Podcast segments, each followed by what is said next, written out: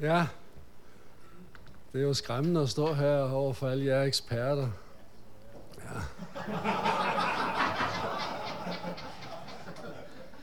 Men jeg har lige fundet ud af, at jeg faktisk har været postmoderne hele mit liv. Fordi da jeg gik på gymnasiet, øh, der mødte jeg Jan Frost hver eneste morgen. Vi gik i klasse sammen. Og hvor mødte vi hinanden? Nede på toilettet. Ikke for at forrette nødtørsten, men for at få håret til at sidde helt rigtigt. Så der er ikke sket ret meget siden min gymnasietid. Folk er stadigvæk fokuseret på deres krop, har vi hørt her i formiddag. Ja. Men uh, tak for opgaven. Sådan lige et par ord uh, om mig selv. Det, uh, det er også meget postmoderne, vel egentlig. Jeg er gift med Maria, det har været i mange år. Og uh, det har lidt relevans for det her emne, fordi jeg mødte min kone i forbindelse med et evangeliserende stykke arbejde her i Aarhus tilbage i midten af 70'erne. Der var vi med i en narkogruppe, altså vi forsøgte at nå narkomaner med evangeliet om Jesus, men det kan man altså også godt blive høj af, vil jeg sige. Øh, jeg har gået her på øh, menighedsfakultetet. Øh, jeg blev færdig den 1. februar 1981, og så umiddelbart efter begyndte jeg at arbejde i KFS som studentersekretær her i Aarhus. Og så, så overtog jeg, hvor er Esper blevet af? Han, han er simpelthen gået nu, han vil ikke høre på mig. Han sover middagssøvn, ja. Men uh, Esper Tidemann, han havde været præst i 10 år i uh, Linderhøj Kirke. Der kommer han. Ja. Og så, så, så overtog jeg uh, Espers øh, forflok der i Lindehøj. Og der har vi så været præstefamilie i, øh, i mange år faktisk. 18 et halvt år er det blevet til. Og øh, det er et stort sovn. Øh, Lindehøj sovn øh, tæller 17.000 indbyggere, og kirkegangen, ja, det kommer an på, hvad man regner, men vi plejer at sige, at der er en god kirkegang i sovnet. Der er vel sådan mellem 250 og 300 til gudstjenester om søndagen. Og så skulle jeg jo sige noget om strategi. Og jeg kan faktisk også have det lidt svært med øh, det ord. Egentlig så vil jeg helst tale med kirkefremmede i forbindelse med dåsbesøg eller alfakurser. Det jeg bedst kan lide ved alfakurser, det er faktisk gruppesamtalen, eller stå over for en flok konfirmander og fortælle dem om deres værdi for Gud, og fortælle dem om Jesus. Det, det, det er måske det, som jeg synes er mest spændende ved at præst i virkeligheden. Men alligevel, det her med strategi, det er jo vigtigt. Fordi hvis en spørger, hvilken strategi bruger I i Linderhøj for at nå nutidsmennesket med evangeliet, og jeg så svarer, det ved jeg virkelig ikke. Vi gør det bare. Det kan godt være, at det lyder vældig fromt, men jeg tror, at man er en dårlig leder, hvis ikke man ved, hvilken strategi man bruger. Det er utrolig vigtigt at reflektere over det strategiske, fordi så kan man jo ikke give visionen videre til menigheden. Man kan ikke prøve at sætte de enkelte ting ind i en større strategisk sammenhæng. Så øh, hvis ikke jeg kan formulere menighedens strategi for at nå nutids mennesket med evangeliet, så har jeg et problem som præst og som leder for en menighed. Så derfor så vil jeg bruge mine 20 minutter på at sige noget om, hvilken strategi jeg prøver, vi prøver at arbejde efter. Og den her strategi lykkes ikke altid, men øh, vi prøver. Inden jeg nævner de forskellige punkter, så vil jeg understrege, at værdierne i en menighed er vigtigere end menighedens strategi. Faktisk så tror jeg ikke på, at en fin strategi kan fungere uden gode bibelske værdier. Og derfor vil I sikkert også i fortsættelsen bemærke, at mange af punkterne egentlig lige så godt kunne handle om menighedens værdier som menighedens strategier. Men øh, det er faktisk ret tilsigtet. Men øh, jeg har valgt øh, at fokusere på otte strategier. Det første punkt i strategien har jeg kaldt for passion for de ufrelste. Jeg tror, at den her passion for de ufrelste er en af de helt afgørende og en af de helt bærende værdier for en menighed, som ønsker at nå nutidsdanskeren med evangeliet. Som præst og leder må vi arbejde målbevidst på selv at blive bevaret i denne passion, og vi må arbejde målbevidst og strategisk på at videregive passionen til den menighed, vi er en del af. Og her er der så utrolig mange muligheder. Jesus, der går ud og leder efter det fortabte. I min prædiken, der taler jeg tit om noget værdifuldt, som er blevet væk.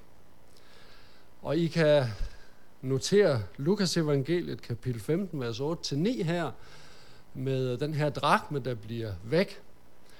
Prøv lige at tænke på den her begejstring, den her kvinde, hun øh, oplever, da hun finder den tabte drakme. Jeg har nogle gange illustreret det på den måde. Noget af det mest værdifulde, jeg har, det er min hvilesesring. Prøv at forestille jer, at min hvilesesring, den bliver væk. Og jeg leder hele aften. Og sådan omkring klokken 11.30, så finder jeg den. Hvad gør jeg så? Ja, så ringer jeg rundt til menigheden. Jeg ringer rundt til menighedsrådsformen og siger, Erik, nu skal du bare lige høre, ved du hvad, min hvilesesring, den har været væk hele dagen, nu har jeg fundet den, kommer over. Vi skal feste. Jeg ringer til vores bibelkreds. Jeg tror, de vil synes, nu står det, slår det der vist fuldstændig klik for ham. Men, men, men den måde, Jesus fortæller den der lignelse på, altså at invitere hele byen, i hvert fald den kvindelige del af byen, fordi at en enkelt drakme, hun havde ni i forvejen, men en enkelt drakme er kommet tilbage. Hvorfor fortæller Jesus sådan nogle mærkelige historier? Og fordi han vil smitte os med den her passion for de mennesker, der er blevet borte. Eller man kan fortælle om den glæde, det er, når et menneske kommer til tro på Jesus. Fortæl det i prædikenen, når det sker i menigheden. Hvis jeg ser lidt groggy ud i dag, så er det fordi, jeg har været på konfirmandlejr her i weekenden. Vi var 100 40. øh, en hel masse teenager. Langt de fleste var teenager, og der var mange drenge teenager med. Så det blev ikke til så forfærdeligt meget søvn. Men øh, lørdag aften, der plejer vi at holde sådan en session med lovsang og vidnesbyrd. Og så de senere år, der har vi givet konfirmanderne og dem, som blev konfirmeret sidste år, fordi de bliver også inviteret med, vi har givet dem lejlighed til at stå op og aflægge et vidnesbyrd.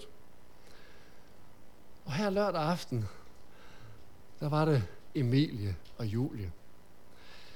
Emilie, hun er gået på Rudolf Steiner skolen, som ligger lige uden for sovnegrænsen, men mange derfra, de går til konfirmandundervisning i Linderhøj Kirke. Og Emilie, hun mødte Jesus i forbindelse med konfirmandundervisningen. Og det gjorde Julie også. Og de her to piger, de gik frem for de her 130-140 mennesker og fortalte, at de havde mødt Jesus. Ved I hvad? Så skidt være med, at man ikke sov fra fredag til lørdag. Skidt være med, at drengenes soverum så værre ud end Jerusalems ødelæggelse. Skidt med det, om man er træt. Når sådan to piger står der og fortæller, de har mødt Jesus, så øh, ved I hvad? Der er ikke noget bedre i den her verden. Det er der bare ikke. Brøndby, skidt med, at de ligger sådan. Ja, det betyder ingenting. Det betyder ingenting. Jeg er nummer syv. Hvordan er det lige, det går med AGF? Nå, okay. Men det er lige meget. Men, uh, men sådan, nogle, sådan nogle historier øh, fortæller jeg tit i min prædikner, både fra andre menigheder og fra egne menigheder, for at formidle noget af den her passion for de ufrelste. Og det kunne der siges meget, meget mere om, men det er en vigtig del af strategien. Fordi uden det her hjerte, så virker en forkromet strategi overhovedet ikke til noget som helst.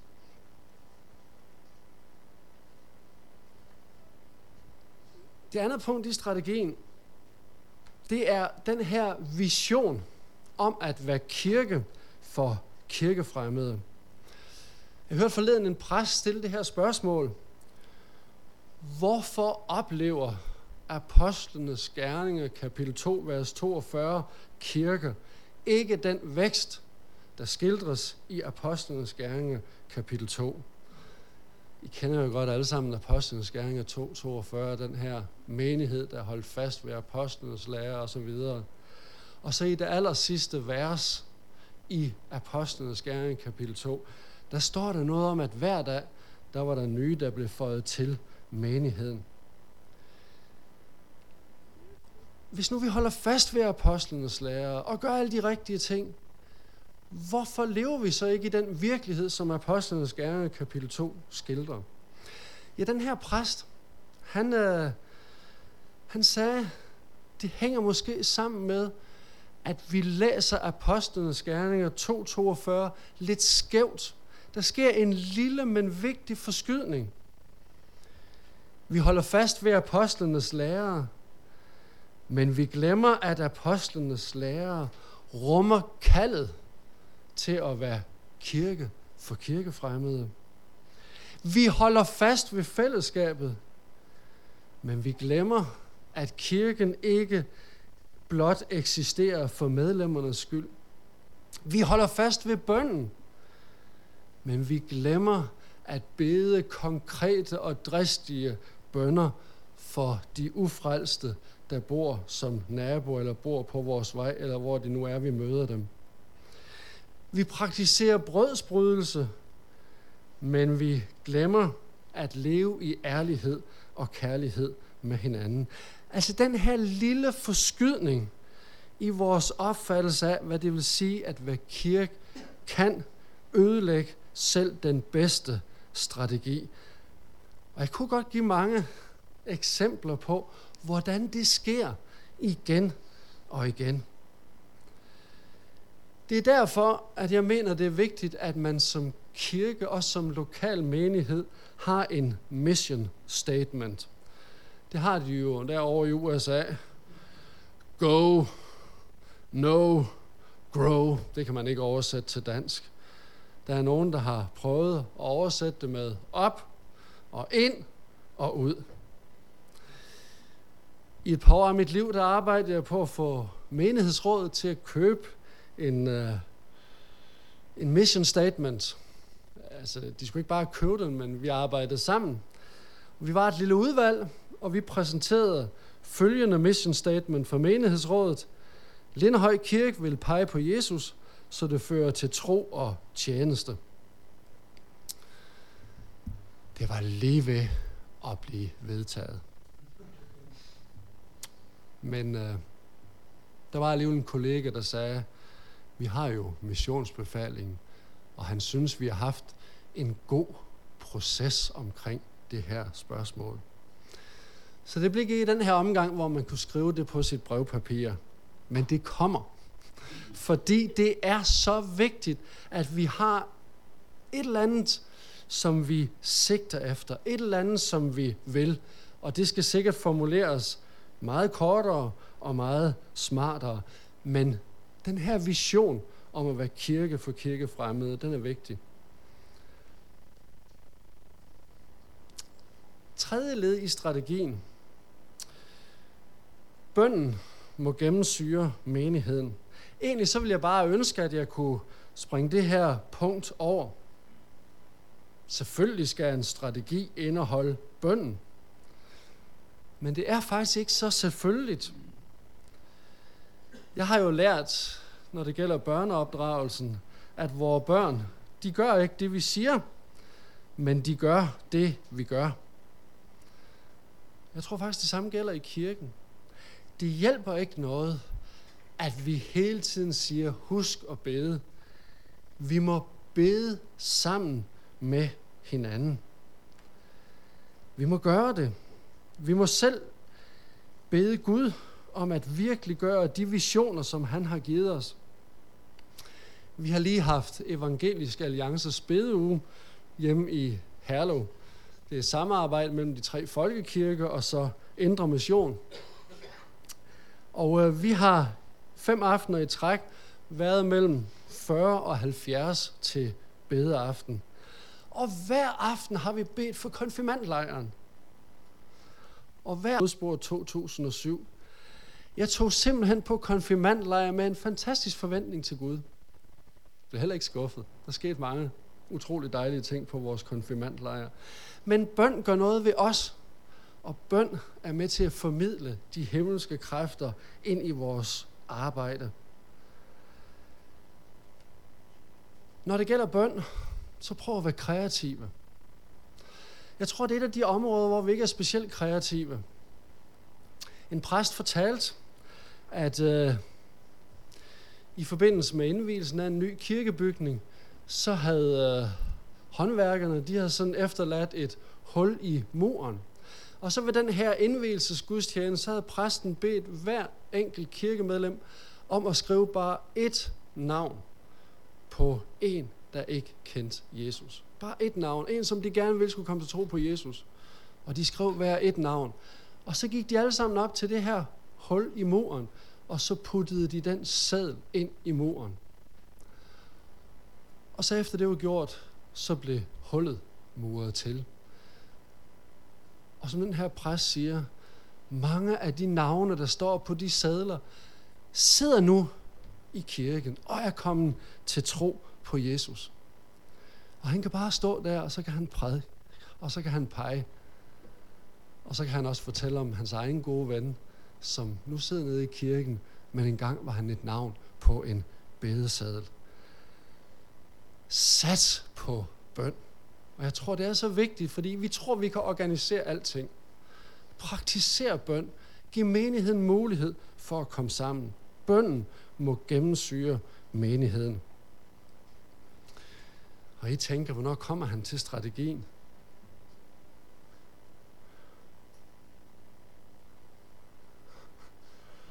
Det her det er jo ikke politisk korrekt at sige lige nu, efter i formiddags. Men øh, jeg mener det. Sats på forkyndelsen. Jeg kom selv til tro på Jesus ved at høre evangeliet forkyndt.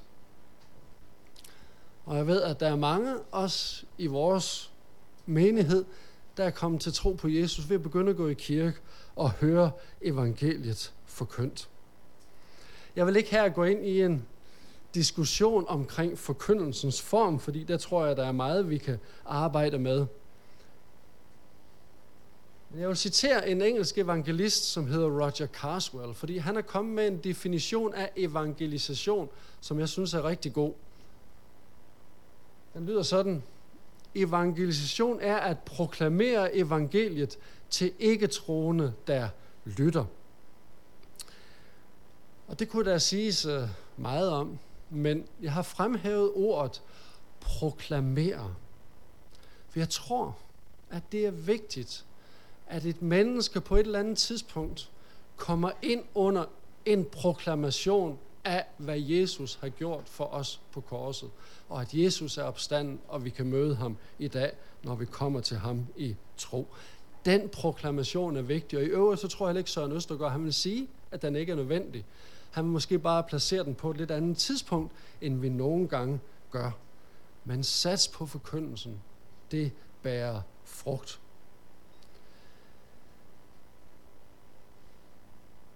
Femte punkt i strategien.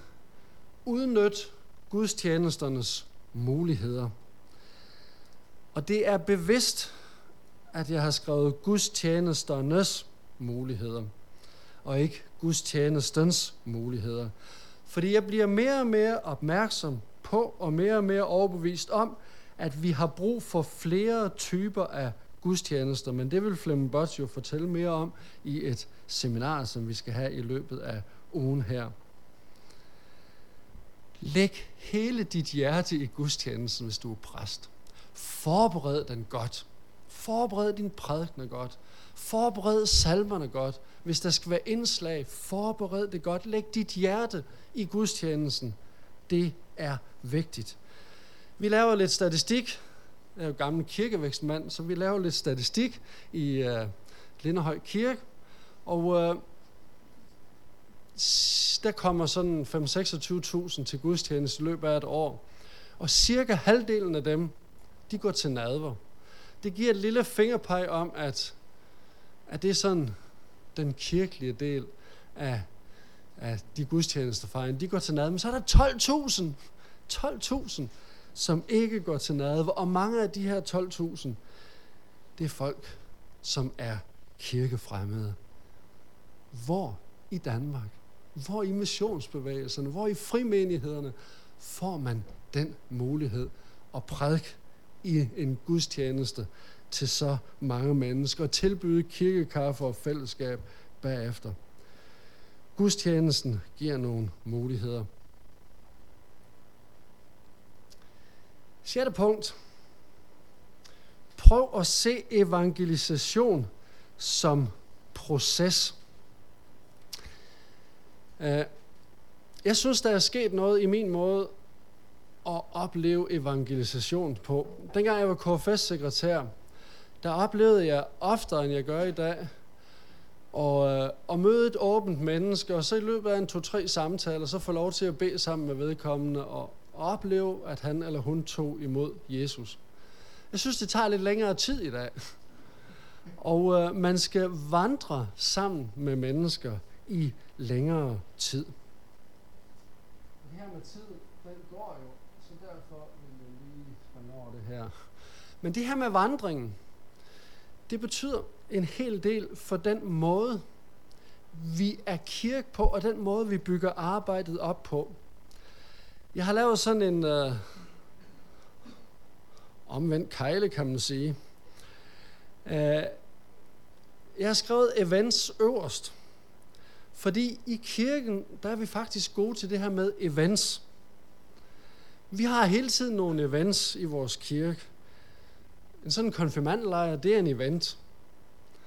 Øh, vi har skolebesøg med et band, eller så er der skoleklasse, der kommer i kirken til påskevandring. Det er event. Juleaften, det er en stor event. Uh, ungdomsuge, og vi har mange forskellige events. Og der kommer vi i berøring med rigtig mange mennesker. Det glæder vi os jo over. Men jeg tror ikke en døjt på events, hvis ikke de følges op af tilbud til dem, der vil noget mere. Dem, der måske kan karakteriseres som søgere.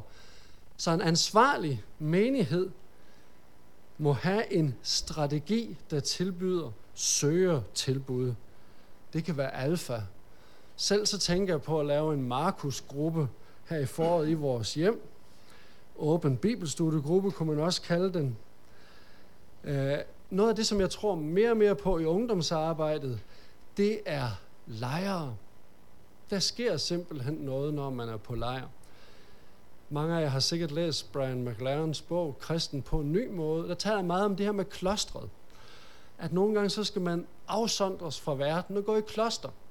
Og det er det, vi gør, når vi tager på lejr med en flok kirkefremmede unge. Vi går i kloster en uge og fokuserer på Jesus. Og det er tit der, det åndelige gennembrud kommer. De her to piger, de var med på sommerens Max Joy lejr. Og det var der, de fik deres åndelige gennembrud. De havde været på alle de her konfirmand events men de vil noget mere. Derfor meldte de sig til. Det er en vigtig del af strategien. Og så forskellige fællesskabsgrupper for dem, der vil endnu dybere ind. Men tiden den går jo. Så vi tager nummer syv. Et vigtigt... Er de 20 minutter ikke gået? Er det gået 25? Ja, men så er jeg færdig lige om to.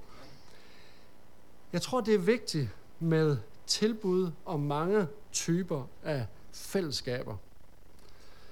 En har sagt, folk i dag er lidt mindre optaget af logik og sandhed, og lidt mere optaget af fællesskab, end de var tidligere. Og det siger jo egentlig det hele. Der er brug for mange typer af fællesskaber. Jeg har oplevet, at en ung mand kom til tro på Jesus på en fjeldvandring i Sverige. Han var kirketjener. Vi tog på fjeldvandring sammen, og vi holdt andagter sammen hver aften. Det synes han var altid. Altså, man prøver ikke at komme til tro på Jesus ved et evangeliserende møde. Det kan også ske på en fjeldvandring. Og så er jeg færdig. Fordi det er vigtigt, det her punkt 8. Bevar frugten. Det er en svaghed mange steder. Der kan nævnes forskellige årsager. Jeg har en drøm om at lave en form for bibelskole i Linderhøj Sogn. Og jeg synes også efterhånden, at jeg har fået et navn på den her bibelskole, hvad vi nu skal kalde den. Den skal hedde alfabetet, fordi vi vil gå igennem de grundlæggende ting i den kristne tro. For desværre så oplever vi jo, at folk kommer til tro, men øh, vi kan jo ikke sende 50-60-årige på bibelskole, i hvert fald ikke, hvis de har et eller andet job. Så derfor bliver vi nødt til selv at klare meget af det, som bibelskolerne og missionsbevægelserne de har klaret. Ellers så bevarer vi ikke frugten. Ja, det var det, jeg ville sige.